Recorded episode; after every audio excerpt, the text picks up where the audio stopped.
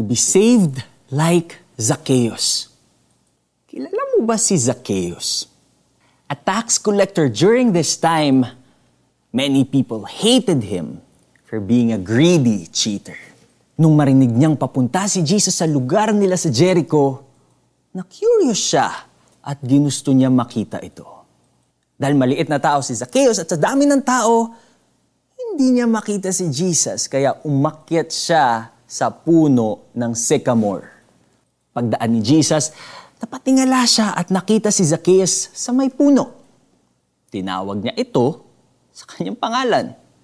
Pinababa at sinabi na kailangan niyang tumuloy sa kanyang tahanan.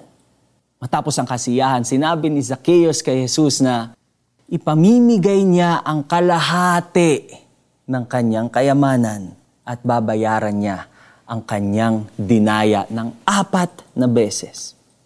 Zacchaeus' story is just one of the many stories of the grace of God. Napansin ba mga detalye sa kwento na si Jesus mismo ang pumunta sa Jericho? And that led to the tax collector's curiosity. In the same way, nung tinanggap mo si Jesus sa buhay mo, hindi yun nagkataon lamang. It is because He had chosen you to see Him. Jesus looked up the tree. Alam niya kung nasaan si Zacchaeus. Gaya mo, alam niya kung saan at kailan ka hahanapin. He called Zacchaeus by his name. Kilala niya tayo. God has called and is calling you by name. It, it, it's by God's grace alone kaya tayo ay may buhay na nagbabago gaya na rin ang nangyari kay Zacchaeus. He repented of his sins and made things right with the people he cheated. He gave up his ill-gotten riches because of what Jesus did for him. He was given grace, forgiveness, and salvation. Let's pray. Father God, marami pong salamat sa inyong biyaya sa aking buhay. Thank you so much for the love through Christ our Savior and Redeemer.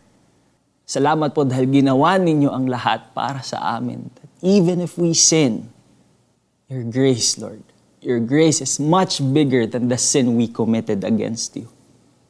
In Jesus' name, amen. Application time.